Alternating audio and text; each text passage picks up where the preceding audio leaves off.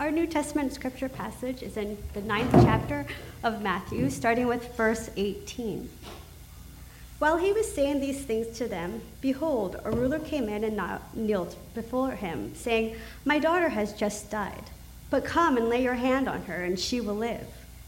And Jesus rose and followed him with his disciples. And behold, a woman who had suffered from a discharge of blood for twelve years came behind him and touched the fringe of his garment. For she said to him herself, If I only touch his garment, I will be made well. Jesus turned, and seeing her, he said, Take heart, daughter, your faith has made you well. And instantly the woman was made well. And when Jesus came to the ruler's house and saw the flute players and the crowd making a commotion, he said, Go away, for the girl is not dead, but sleeping. And they laughed at him. But when the crowd had been put outside, he went in and took her by the hand, and the girl arose. And the report of this went through all that district. And as Jesus passed on from there, two blind men followed him, crying aloud, Have mercy on us, son of David. When he entered the house, the blind men came to him, and Jesus said to them, Do you believe that I am able to do this? They said to him, Yes, Lord.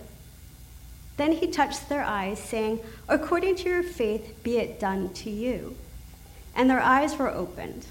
And Jesus sternly warned them, See that no one knows about it.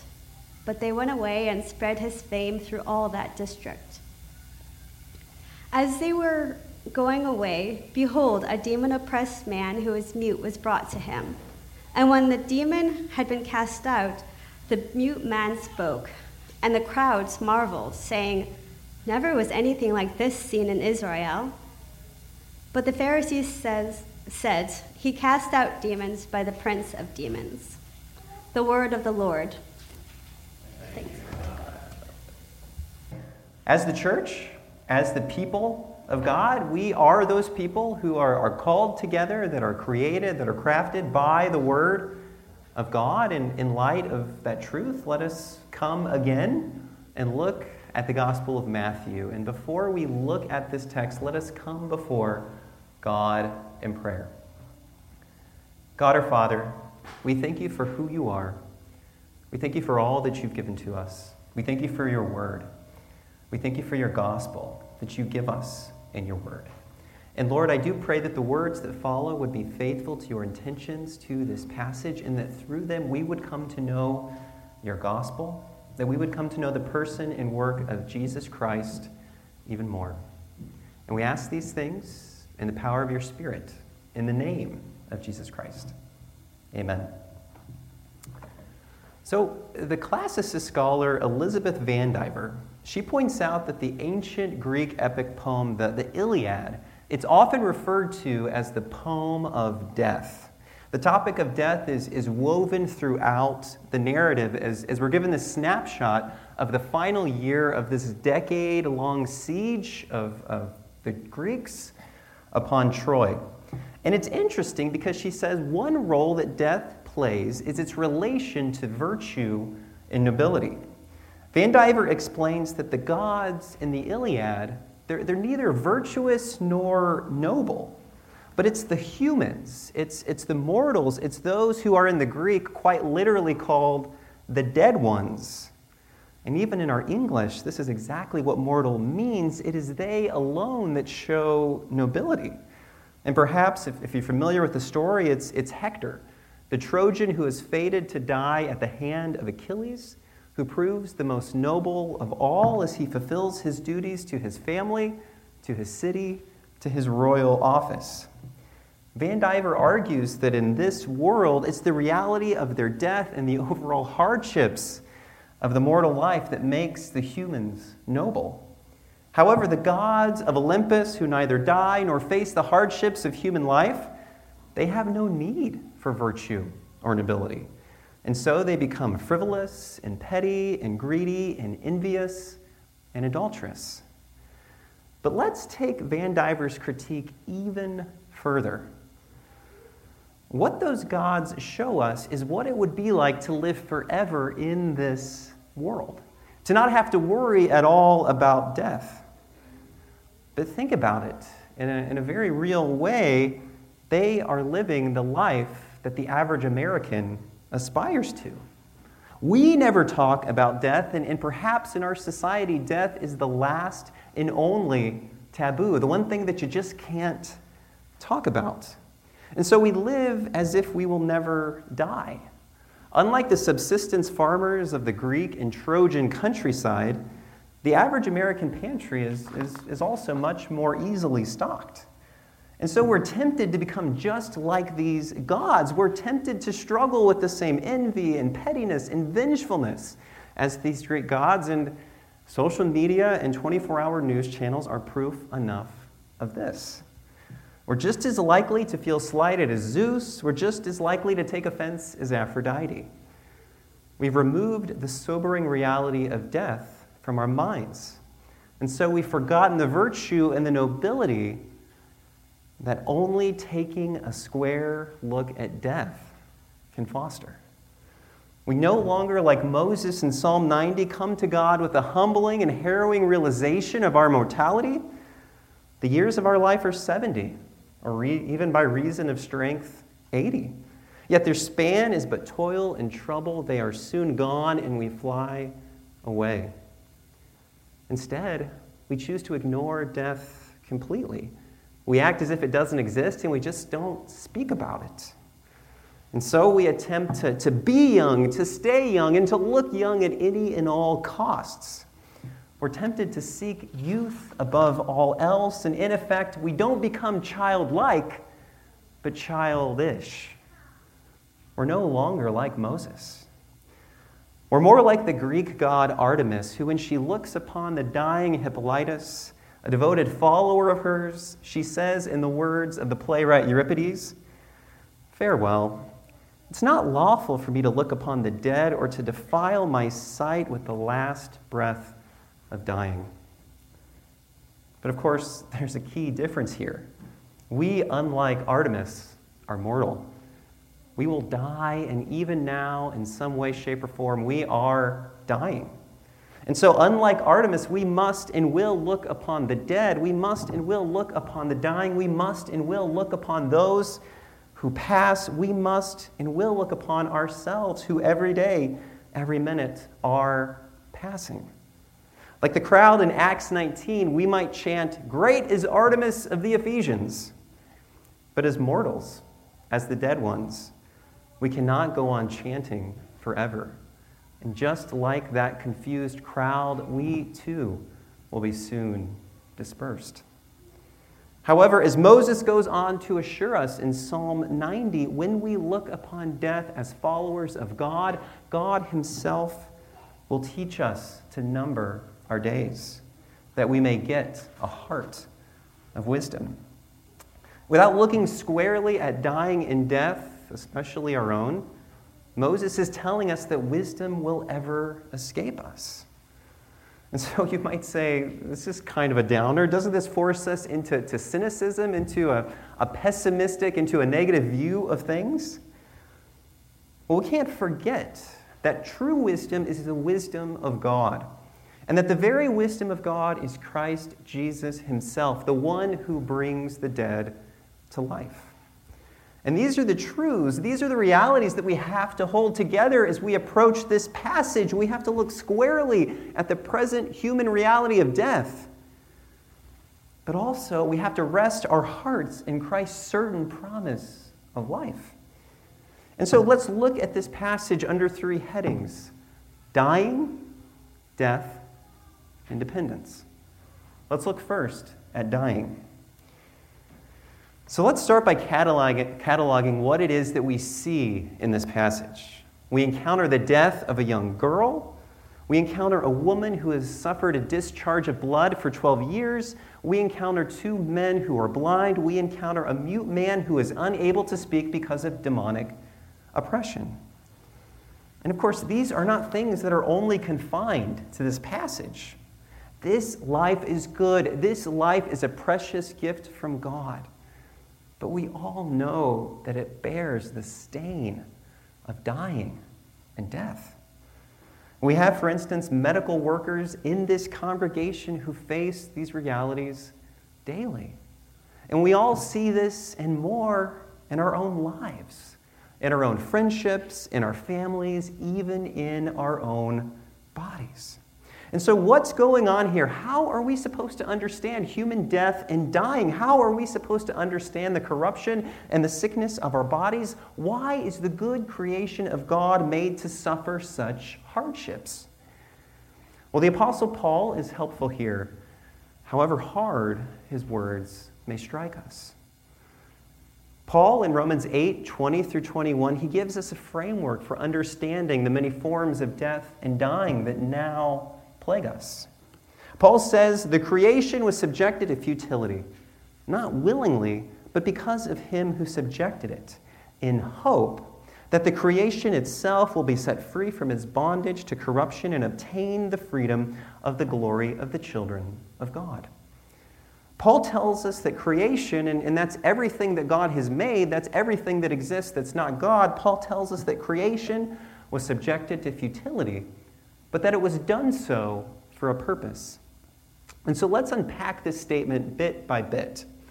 First, when did this happen? When was creation subjected to futility?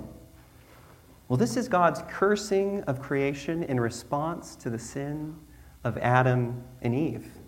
The ground was cursed with thorns and thistles, and even our own bodies were cursed. As God warns Adam in Genesis 3, you are dust, and to dust you will return.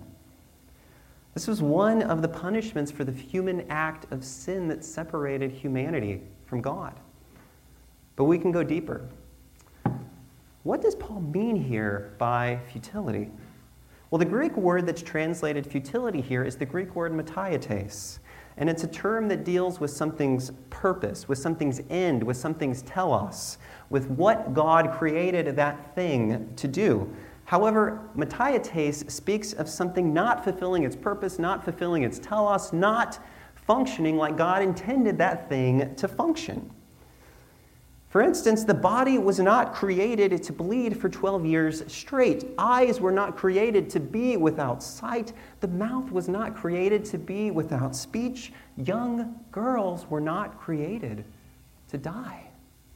And yet, we are dust, and to dust we shall return. We bear this futility. We bear this dust directedness. We bear this death directedness. But can we say more? Again, this futility is the punishment that we all bear for the sin of Adam and Eve, but it's also the natural consequence of turning away from God. To turn away from God is to turn away from the very source of life, and so to turn toward nothingness and death. Death is not sorry, death just is the natural consequence of that most unnatural action sin. And so, this futility is both God's curse and our consequence. Paul in Romans 5 has already told us that Adam is the one who brought human death into the world. As God tells Adam in Genesis 3:17, cursed is the ground because of you. But God's action here is different than that of Adam's. Adam subjected creation to futility for the sake of his pride, for the sake of hubris. But not God. God did so for the sake of hope. Again, as Paul tells us, God subjected creation to futility in hope that the creation itself will be set free from its bondage to corruption. That means that this futility is meant to lead to the end of futility. This corruption of creation is meant to lead to the end of creation's corruption. But how is this so? Well, this brings us back to the present passage. Notice what each person in this passage does. All of them come to Jesus. The father of the girl comes to Jesus. The woman herself comes to Jesus. The blind men cry out loudly in desperation to Jesus. The man without speech is brought to Jesus by those who care for him. These hardships of futility drive all of these people to Jesus in hope. These effects that we bear because Adam turned away from God are now the very means by which these people turn back to God. The effects of turning away from God are meant to lead us back to God. This is the hope for which we have borne the curse of futility. And so, all of these people, in response to these futilities that they bear, they seek out and turn to Christ in the hope of life and healing. If you turn away from a fire on a cold night, you will get cold. If you turn away from food on an empty stomach, you will starve. If you turn away from light in a dark room, you will be unable to see. If you turn away from God, the very source of life, that is, if you sin, you will die. You are cold, turn back to the fire. You're hungry, turn to the food you cannot see, turn to the light. You are dying. Turn to God, who is your very life. The futility of cold is meant to direct you to fire, the futility of hunger to food, the futility of darkness to light, the futility of death to God. But the hardships of bodily decay and corruption, they force us to ask questions and to ponder truths that we'd rather not think about. And when these hardships of dying and death hit us, we will have to take them into account. As C.S. Lewis writes, God whispers to us in our pleasures, speaks in our conscience, but he shouts in our pain. It is his megaphone to rouse a deaf world. We must remember that in our pain, God is shouting to us. And we must let this shout rouse us to hope. The writer Annie Dillard, in her book Pilgrim at Tinker Creek, she describes cruelty as the waste of pain, the waste of pain. It's pain for no purpose, it's pain for no good reason, it's simply pain for the sake of pain. But God is never cruel. Yes, He does bring pain into our lives, but it's never wasted. He does this in hope, in the hope that we will turn back to Him. And so let us follow here the example of those in this passage who, in response to the futilities that they bear, turn back to God by turning to Jesus Christ. Otherwise, we will actually be working a cruelty upon ourselves. We will be wasting the very pain that God intends, us to, intends to use to bring us back to Him. God does not waste pain, and neither should we. God is not cruel to us, and so let us not be cruel to ourselves. Which brings us to the second point death. And I want to focus here specifically on the healings of the young girl and the woman with the chronic bleeding. Because, in a special way, these healings focus upon the issue of death. Earlier in the Gospel of Matthew, in, in chapter 8, we encountered another set of healings. If you remember, Jesus healed a leper, Jesus healed the servant of a centurion, and Jesus healed Peter's mother in law. And as we discussed, the healing of the leper, it addressed Old Testament issues of uncleanness, of ritual impurity. And Jesus began this set of healings then by healing the leper by making the unclean clean. And we find the same dynamic here. The book of Leviticus, it identifies three main sources of human uncleanness, of ritual impurity leprosy, the discharge of bodily fluids and blood, both male and female, in dead bodies. Before, Jesus encountered leprosy. And here he encounters a woman with chronic bleeding and the dead body of a young girl. And so here, now, Jesus has encountered all three main sources of uncleanness. And we have to be careful here because the category of uncleanness in the book of Leviticus, it does not map directly onto the category of sin. It's not a sin to have leprosy. It's not a sin to bleed. It's not sinful to handle dead bodies for the sake of a proper burial. As we mentioned in our earlier sermon, the, the, the seminal work by Leviticus, uh, on Leviticus by Jewish scholar Jacob Milgrom is very helpful here. Milgrom explains that the teaching of Leviticus is a reverence for life. Milgrom understands life itself as an important organizing principle of the law codes of Leviticus. However, Milgrom identifies death as the common denominator in the ritual impurities, in the forms of uncleanness that we find in Leviticus. And what all of these conditions symbolize is, is death. They represent the loss, the death of the forces of life. These symbolize the very futilities that creation has been subjected to. And just like the other set of healings in Matthew 8, this begins with issues of ritual purity and cleanness. And what this means is that these healings ultimately deal with the matter of death itself. Jesus here is fighting against the forces of uncleanness, the forces that symbolize our loss of life, the very forces of death. By making the unclean clean, Jesus introduces, he prefaces, he begins both sets of healings with victory over the harrowing futilities of death that creation is subjected to. This is one reason why the healings of the woman and the young girl they focus on the matter of touch, of touch. The father of the girl comes to Jesus and he says, "My daughter has just died, but come and lay your hand upon her, and she will live." The woman with chronic bleeding, she says to herself, "If I only touch, if I only touch his garment, I will be made well." Touch is the primary means by which uncleanness, by which ritual impurity is passed from one person to another. And here, Jesus will touch and will be touched by persons who are unclean. And so, if Jesus were anyone else, the uncleanness would spread to him. Again, uncleanness is not sin, but the very things that represent death in the Levitical system. And so, to heal leprosy, to heal chronic bleeding, and most of all, to raise the dead, is to powerfully communicate that the very forces of death are being overcome.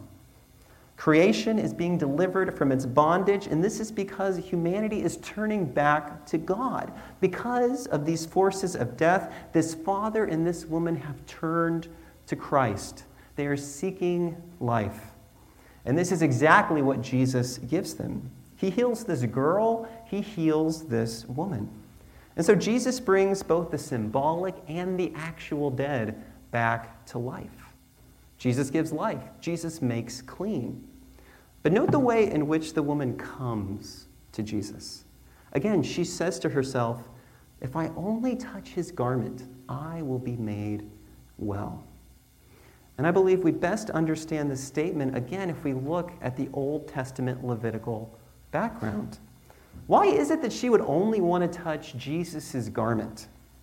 Well, most likely because she's doing everything that she can to not make Jesus unclean, to not give Jesus ritual impurity. Perhaps she thinks, if I don't touch Jesus himself, if I, if I can only touch his clothes, then I won't bother the teacher with these pains of death that I carry because I, I wouldn't want him to bear my burden.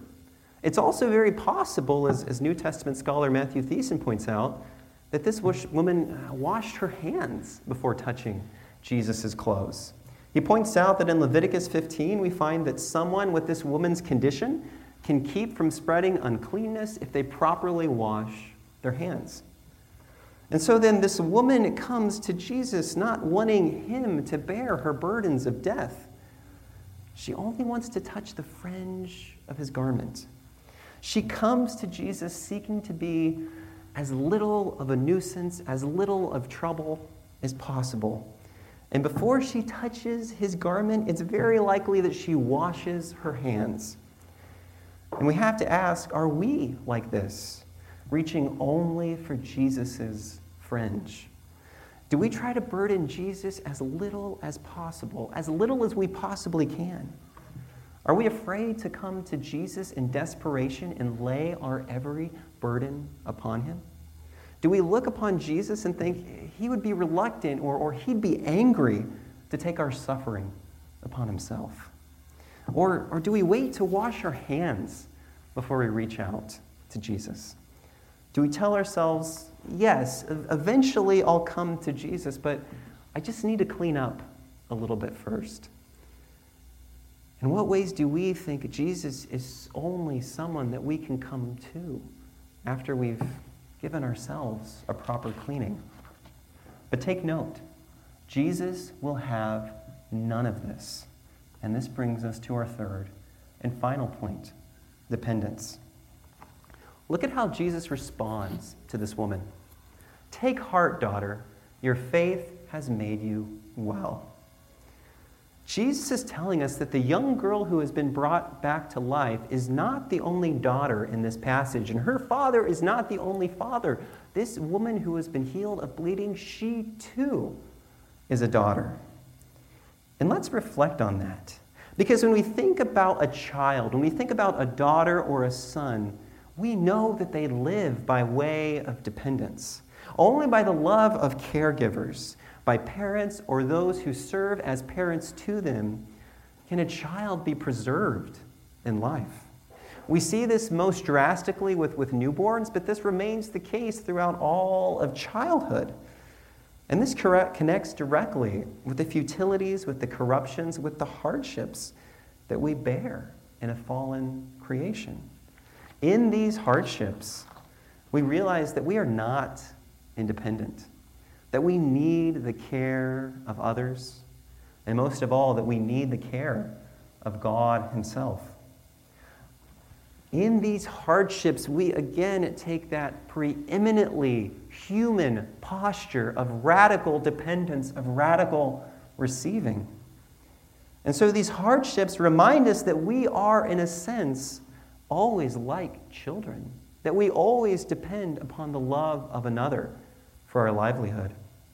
The philosopher Alasdair MacIntyre, he ties these threads together in a, in a, in a book with the fantastic title, Dependent Rational Animals. And he's, he's talking about humans here. And MacIntyre says, It matters that those who are no longer children recognize in children what they once were that those who are not yet disabled by age recognize in the old what they are moving toward becoming, and that those who are not ill or injured recognize in the ill and injured what they have often been and will be and always may be. MacIntyre tells us that we all operate in these webs of dependence, that we all need the love and the care of others, and that there is no indignity in this. Even more, all of us either are or will be in a state of radical dependence. Again, we might be able to ignore death and dying for a while. We might be able to delude ourselves into thinking that we are independent for a while. But eventually, the futilities of life will bring us to our senses. MacIntyre connects the radical dependence of childhood with that of aging and illness, all of which any of us, if we have a long life, will experience. And Jesus makes the very same connection. He says to this woman who comes to him in the desperate hope of radical dependence, He says, Take heart, daughter, for your faith has made you well. The dead girl and the dying woman are both daughters in radical need. They need the radical dependence of physical healing but they are also in radical need of God. They're in radical need of the life giving salvation that only their true Father, God Himself, can bring. They are in radical dependence upon their Father in heaven. They, in radical dependence, then come to God. They trust Him, they rest in Him, they receive His love. In this sense, they are like any child who must depend wholly upon the love and care of their parents. Again, as Jesus tells the woman, Take heart, daughter, your faith has made you well. This is also very much like what Jesus tells the two blind men upon their healing. According to your faith, be it done to you. And so, is Jesus telling us that if we just believe strongly enough, then we'll receive any healing that we desire? No, he, he's not. Because faith is trust. It is trust in some object, in some thing, in someone. If it were the case that any illness, illness could just be healed by, by believing hard enough, then our ultimate object of faith would actually be ourselves, our own belief, our own strength. We'd be right back to turning away from God and turning to ourselves. But no, their faith made them well because of their object of faith. Faith is trust. What we have faith in is our very deepest object of trust. I recently listened to a, an interview with a recent convert to the Christian faith, and he said that, that his life was in such disarray that he felt as if he were drowning, and that all of the advice and other religious options that his friends were directing him to, they were simply ways of teaching him how to swim better. He pointed out that what was different about Christianity was at the core, it was not a command or a technique to swim better, but the offer to let go and be pulled out of the water by someone else, by Jesus Christ. We all have faith. It's just a matter of what we have faith in. If the only way to keep from drowning is to find the right swimming technique, then ultimately your faith is in yourself, even if it's an improved version of yourself. But if your only hope is to give up and to be rescued from the water by another, then your faith is in that rescuer, that Savior. Any young child too young to swim knows this instinctively when they fall into a pool. They don't look down at their own flailing arms and legs, but up to their parents, their only hope against drowning. Their faith rests in their parents, not in themselves. And since their parents can and will save them, they've chosen the right object of faith. They let go, and by this faith through which they give themselves to their parents, they are saved. And the people in this passage have placed their faith in Christ. They are drowning.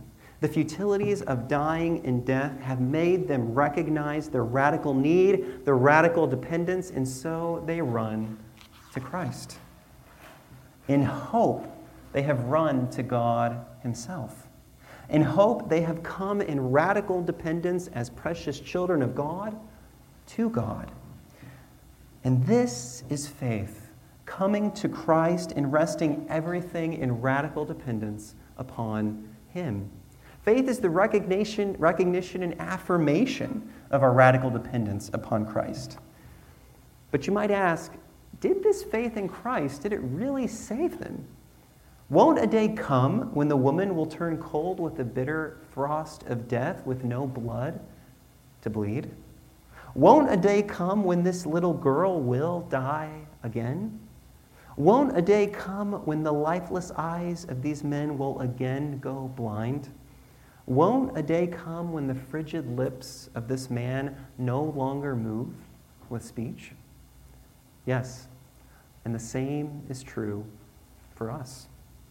And so, how are these futilities to which creation is subjected, how are they ultimately overcome? This just seems temporary. What hope do these futilities ultimately point us to? Well, Jesus is not only the God who gives life, but Jesus is the human who takes death.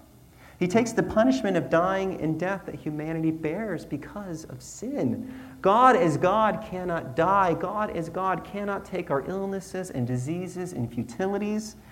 However, God, as human, can. In Christ, God become human has done just this. The woman with the chronic bleeding did all that she could so as not to burden Christ not to make Christ unclean. She, she washed her hands and touched only her fringe, his fringe. But little did she know that far from taking her mere uncleanness, Christ would take her very death upon himself. The whole reason Christ came to her was to be burdened by and take from her all of these futilities, all of these hardships that she bears. Specifically, Christ did this on the cross.